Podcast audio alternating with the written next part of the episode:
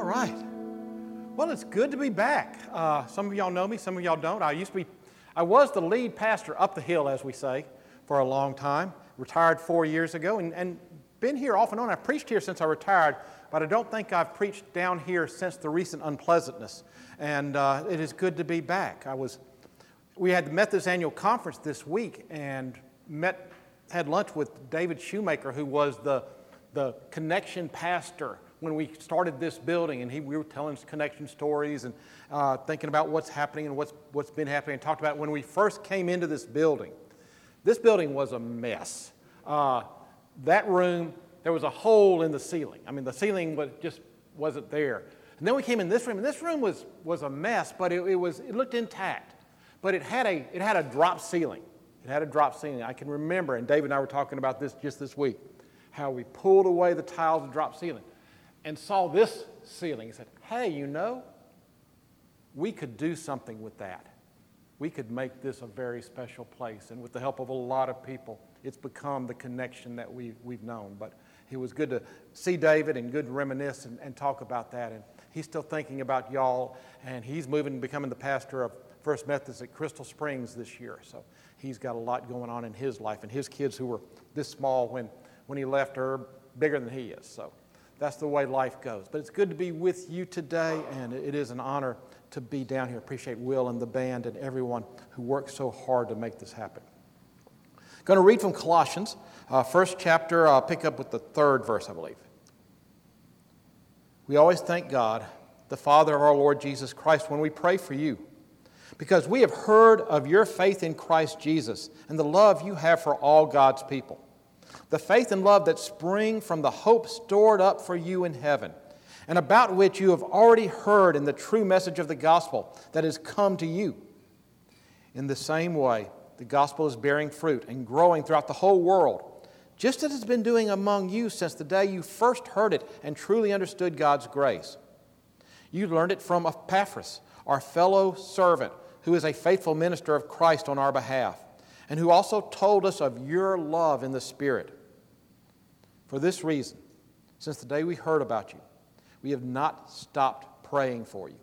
We continually ask God to fill you with the knowledge of His will through all the wisdom and understanding that the Spirit gives, so that you may live a life worthy of the Lord and please Him in every way, bearing fruit in every good work, growing in the knowledge of God and being strengthened with all power, according to His glorious might, so that you may have great endurance and patience, and giving Paul writes long sentences, as you notice this. And giving great thanks to the Father who has qualified you to share in the inheritance of his holy people in the kingdom of light. For he has rescued us from the dominion of darkness and brought us into the kingdom of the Son he loves, in whom we have redemption for the forgiveness of sins. This is the word of God for the people of God. Thanks be to God. I heard it this week, but it's, it's, a, it's, a, it's a variation of something that I have heard pretty much all my career. Last week I heard someone saying on TV, We're tired of your thoughts and prayers. And I know there was a particular political context for, for them saying that. But once again, it's not the first time I've heard someone say that. I, I, I, can remember a long time ago, I heard someone say it this way. You, you Christians like to say that you'll pray when something like this happens, whether it's a disaster or some, some human error, but then you never do anything. And that person, too, was probably trying to make some political point as well as a religious point. And the political point didn't concern me. But it did start me thinking. Because I, have been around the church long enough to know that we do kind of get in these, these, these habits where something bad happens and we reflexively go, We'll be praying for you. It's kind of like saying, God bless you when someone sneezes. We just do it automatically. There's nothing wrong with that unless we just go our way and don't bother following up with the prayer part. Or unless we do remember to lift them up to God in prayer and then we think, well, I've done my bit. That's all I can do. And we just go our way. And so, as I was thinking about that, this is the sermon I came up with. First, prayer is a good thing. Praying is always a good thing and the right thing. Prayer is doing something. Uh, you know, I, I, think part of the criticism is that, that it, takes, it treats it as if prayer is not really doing anything. And that's simply not true. I disagree wholeheartedly. Prayer is an action, it connects people with God. It, it, prayer is communication. Prayer builds relationship. Prayer, when it's done right, lets us express what we need to express to God, and it helps us to, to feel God's presence. And if we're doing it right, it helps us hear what God has to say to us. But whether we're praising or thanking or asking for something or lifting someone else up or for all the different reasons that we pray, prayer is action. Prayer is doing something. We are building and strengthening our connection with God. And in doing so, it connects us with the, with the power that God has sent into this world through the Holy Spirit, through His grace, to help us, to help us do things, to help us live, to help us be the people He knows we can be. Prayer connects us with God, but also prayer connects us with people. I think of a story from my very first church up in North Carolina, where I was serving as, as the associate pastor and the, and the youth minister while I, was, while I was going to school at Duke. So it's a long time ago, but there was this little old man came to church every Sunday. He could not hear thunder. He could, his eyesight was almost as bad. You knew good and well that he could not hear the sermon, and he might hear just a little bit of the music. This, this was a long time ago, small church, didn't have all those fancy uh, assisted hearing things that we have in our churches today. Didn't have a fancy sound system at all. One day the pastor went up to him and asked him, you know, you know, why he came. And what was he, what was he doing? What was he thinking in the, in the service? And he said, yeah, he admitted that, that he came and he really did not hear what was going on. He said, so what I do every week while I'm sitting there is I pray for everyone in the sanctuary. I know most all of them. I'm kin to a lot of them, and he was. It was one of those sort of churches. But I'll sit there and I'll just go through the sanctuary. He, he could see a lot from his kind of, he had a good vantage point. He could see just about everybody. And he would pray for this one.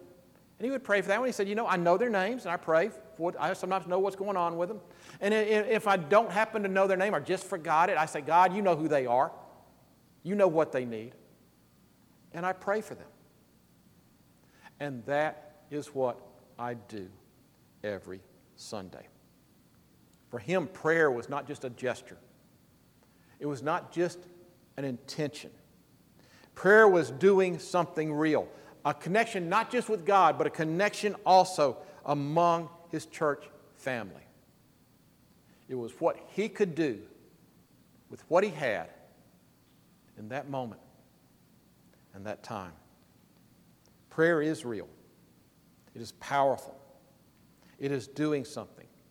It is an action. If you've ever had your friends pray for you in a time when you were you really were sick or you really were facing a big surgery, you can feel that power. You have felt it.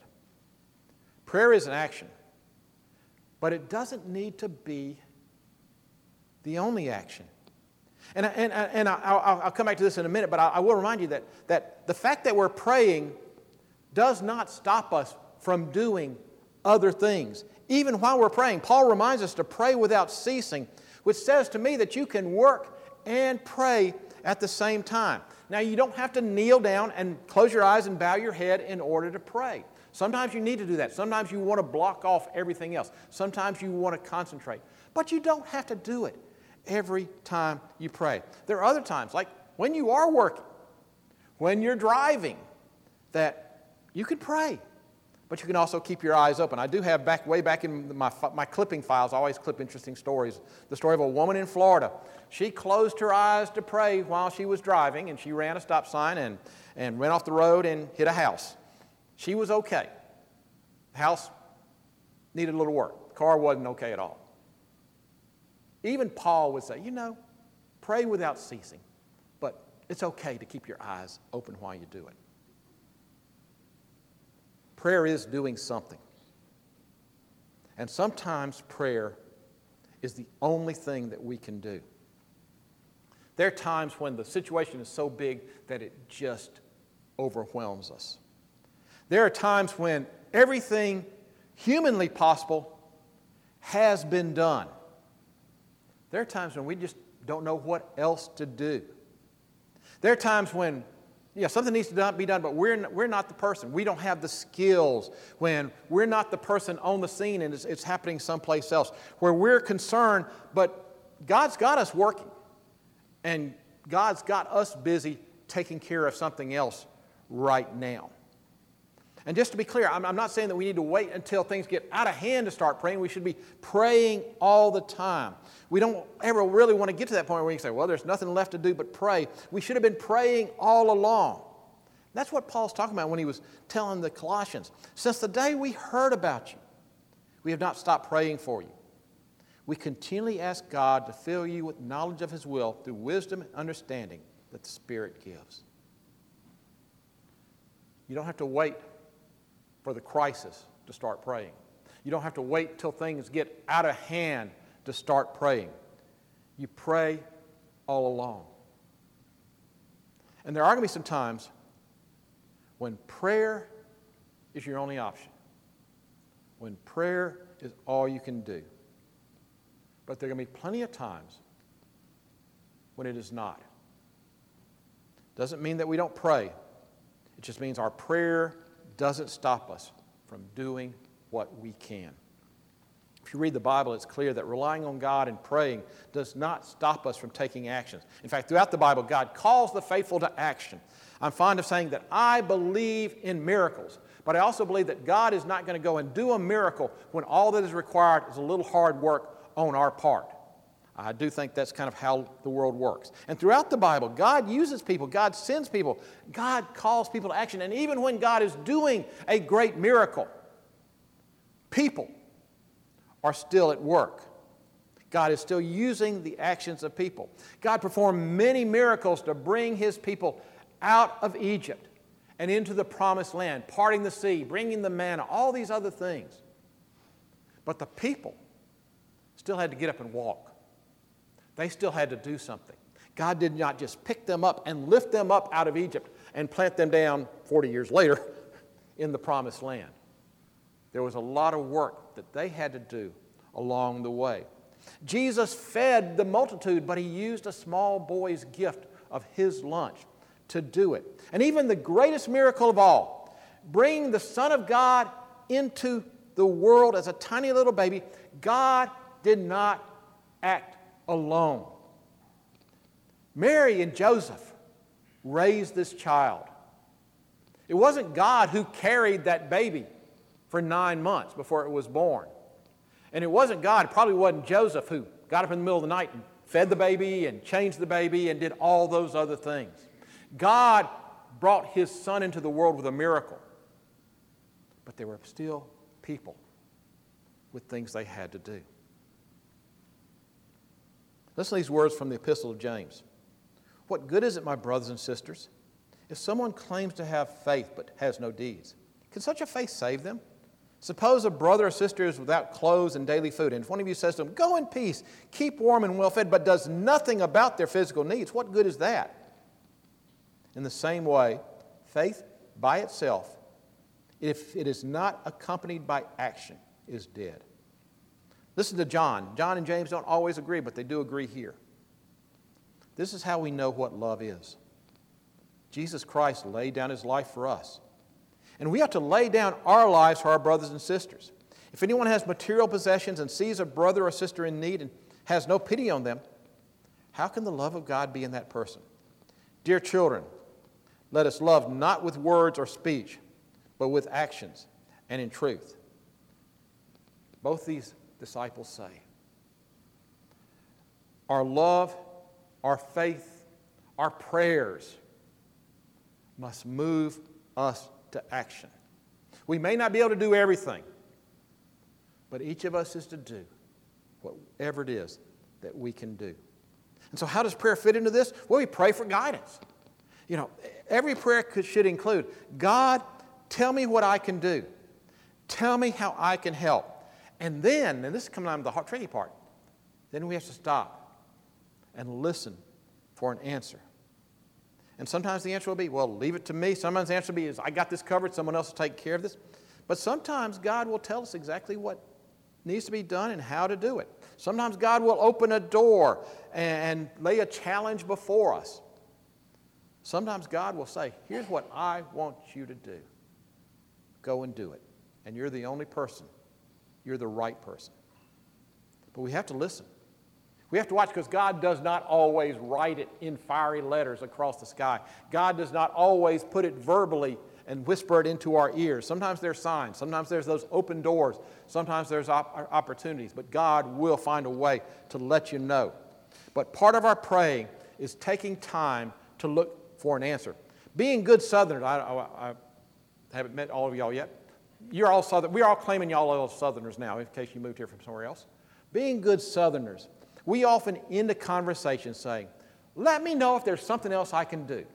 It's one of those kind of automatic, polite things that Southerners say to each other.